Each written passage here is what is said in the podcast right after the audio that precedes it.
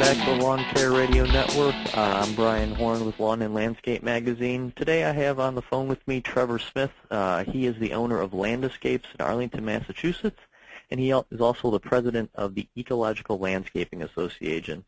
Association. Uh, Trevor, how's it going today? Excellent, Brian. Thanks for joining me. Um, you're going to be part of a panel discussion uh, on January 7th. It's sp sponsored by the ELA and the New England Wildflower Society, and it's all on irrigation tips for landscape designers. Uh, and that's the reason you know I, we gave you a call today. So, Trevor, can you speak a little bit from the design perspective? Um, what are some basic principles landscape designers should know about irrigation systems?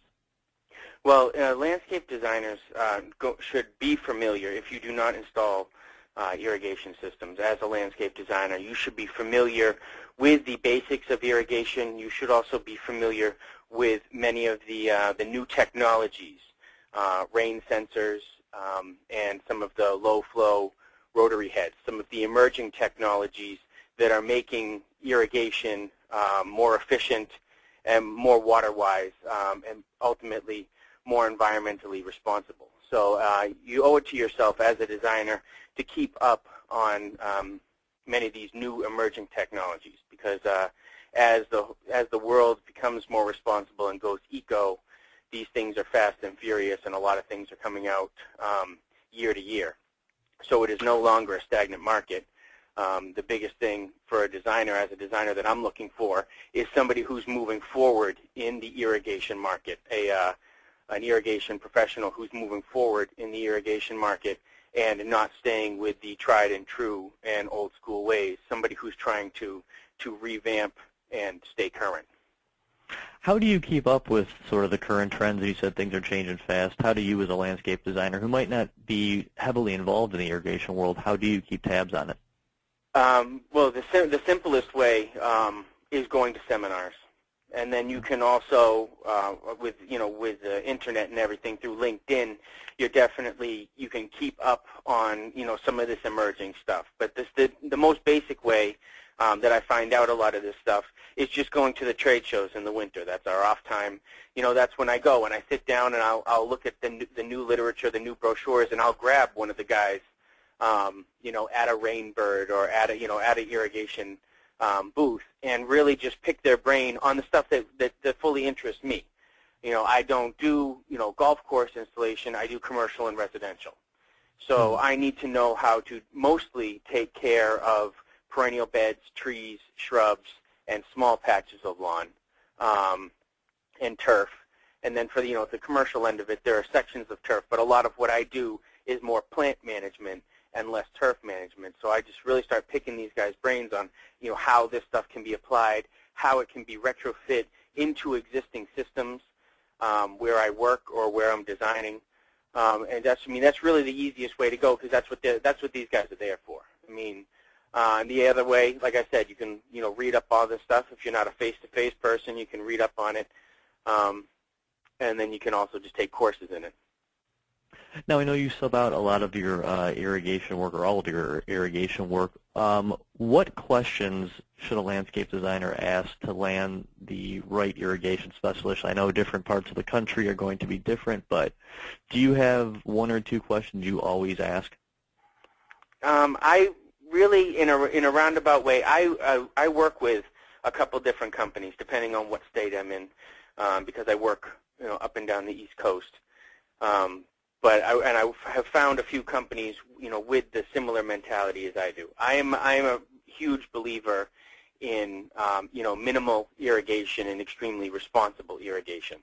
So I I ask uh, new new people, you know, if they're familiar with some of the new technologies, if they are willing to install a temporary irrigation system. Um, what uh, what systems do they currently use, and if it's systems that I'm familiar with or that I would like to learn more about, you know, that's great. Uh, some of the, like these low flow drip uh, systems, etc. So you know, just in asking them, I try to just see if we're on the same page.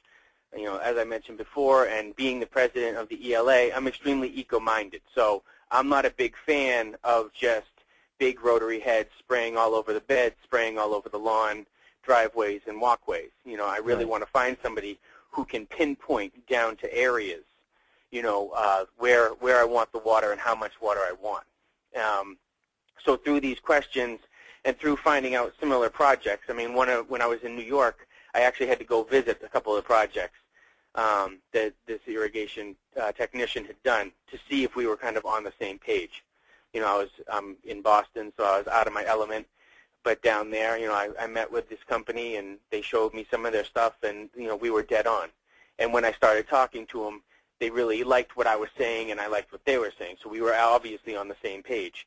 If you go somewhere and somebody's yesing you to death, or saying this is what they do, or kind of they what they know best, and not not listening to what you want, that's a surefire turnoff right there that you might not be on the same page with each other. So they were more than willing to let you come down and look at their project and not just do a phone interview or, or look at the plans. You were able to go physically and see what they were doing. I was able to, yeah, physically go and just see how how they managed um, managed certain sites. Um, we were also talking about irrigating living walls at the time, so I saw some of their some of their other work and told them kind of what I was looking for, and they were really into it. Like they got excited about the project, and it wasn't just kind of a, a cookie cutter, kind of get in, get out type stuff. What do you do when uh, you sound like you have a good relationship with these companies? But what do you do when there is a problem, or you want it one way, they want it one way? Um, is there a common problem, and how do you solve that? Um, common problem. Usually, uh, you know, what will happen and where you know where I either overstep or ask too much is, is really trying to break down zones.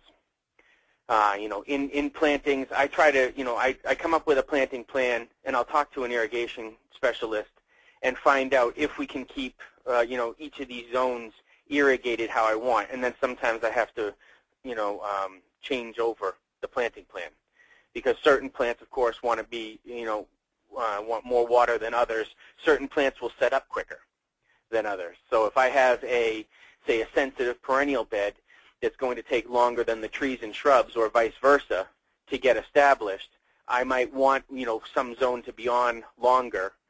Um, so really, it's, it's really breaking up the zone. So where we kind of come across things is I say, look, this is what my plants need. This is the areas that I want, and this is how I kind of want to back out of irrigation. Like this is how I want to do it for the first two seasons, but then after that, I'd like to have it set so it can. And so we kind of work with it like that. Them being the specialists and knowing their trade, you know, they can, you know, they then tailor a system to what I'm looking for. You know, so I bring the, what the plants need and kind of really what I'm looking for in for the system to perform, and then they apply their knowledge and make it happen. So that's sort of the way you approach uh, a plan when you know you guys are you're working on your design plan, and then they come in with their irrigation design. Is that what you're looking for in their irrigation plan? Yeah, in their irrigation plan, I'm I'm looking to you know to make sure that they're really I'm I'm more of a site-specific waterer, so okay. I want to make sure there isn't just any broadcast watering or general watering. You know, however, if on say in one zone I have multiple requirements, you know, sometimes we have to see if we can split it up onto a couple of zones or we have to change the heads. Um, so certain areas on the zone will get more water than other areas. We just change the, the gallons per minute on the heads or, or so at the emitters um, to, to, to get as close as possible. Right. So have you found overall that um, irrigation designers are now uh, more aware of um, conservation and things like that? Get, definitely getting there. Mm-hmm. Um, as with just, I guess, landscape and landscapes designers, um, there are plenty uh, out there who just kind of have like their basic system with their rotary heads, the spray heads, whichever, and it doesn't matter if it's in a perennial bed next to a tree or on turf. You know, they just kind of go in, they knock these things out. And then there are others, you know, again, just like, you know, in any industry, I guess, who are really, you know, experts in their craft. And they, they really stay up on these things, uh, and they really want to do the best, um, you know, for, for the plant and for the planet, you know, uh, which is key. I think uh, many of the irrigation, you know, specialists have been pushed a little, you know, a little more due to water restrictions and due to all the water bans and everything else that's going on. I think they may be even a little bit further ahead than a lot of the landscape designers and landscape architects because their trade is really getting pushed by rules and regulations. you know, into Right, these other areas. What it comes down to is, are you willing to learn about new things and new techniques? hmm And those who are will probably succeed, and those those who won't, you know, just like everything else, will fall by the wayside. Yeah, absolutely. you have to be able to adapt and evolve. Trevor, you hit on a lot of good points, a lot of good information. Was there anything else uh, you wanted to add? Uh, no, not necessarily. My my biggest thing uh, for for designers uh, and just for landscape um, specialists to to think about are being able to back out, designing a landscape that will require irrigation in the beginning, but then may only need it during severe drought or you know at off times. Uh, I'm a big fan or a big proponent for watering deep and infrequently, which is another thing that I tell a lot of my uh, irrigation guys that I'll, I'll want to water it maybe two times a week, three times a week, and put a whole lot of water on it and then just leave it alone, uh, forcing the roots to, to follow the water down into the earth. You know, with a deeper root system, you have a healthier plant. So I'm not a big fan of just everyday watering um, and things like that. But I, you know, again, yeah, I think I think that would just be the biggest thing. Just you know, find, you know, responsible watering and responsible planting, and it goes both ways. And like you said, if the irrigation designer isn't going to do that, then it's probably best you guys don't work together. Yeah, exactly. Cool. All right. Anyone uh, interested in learning more about this topic or hearing the, the panel that Trevor will be on, uh, visit ecolandscaping.org, and you can find out more information there. Uh, Trevor, once again, thanks a lot for your time. Brian, thank you so much.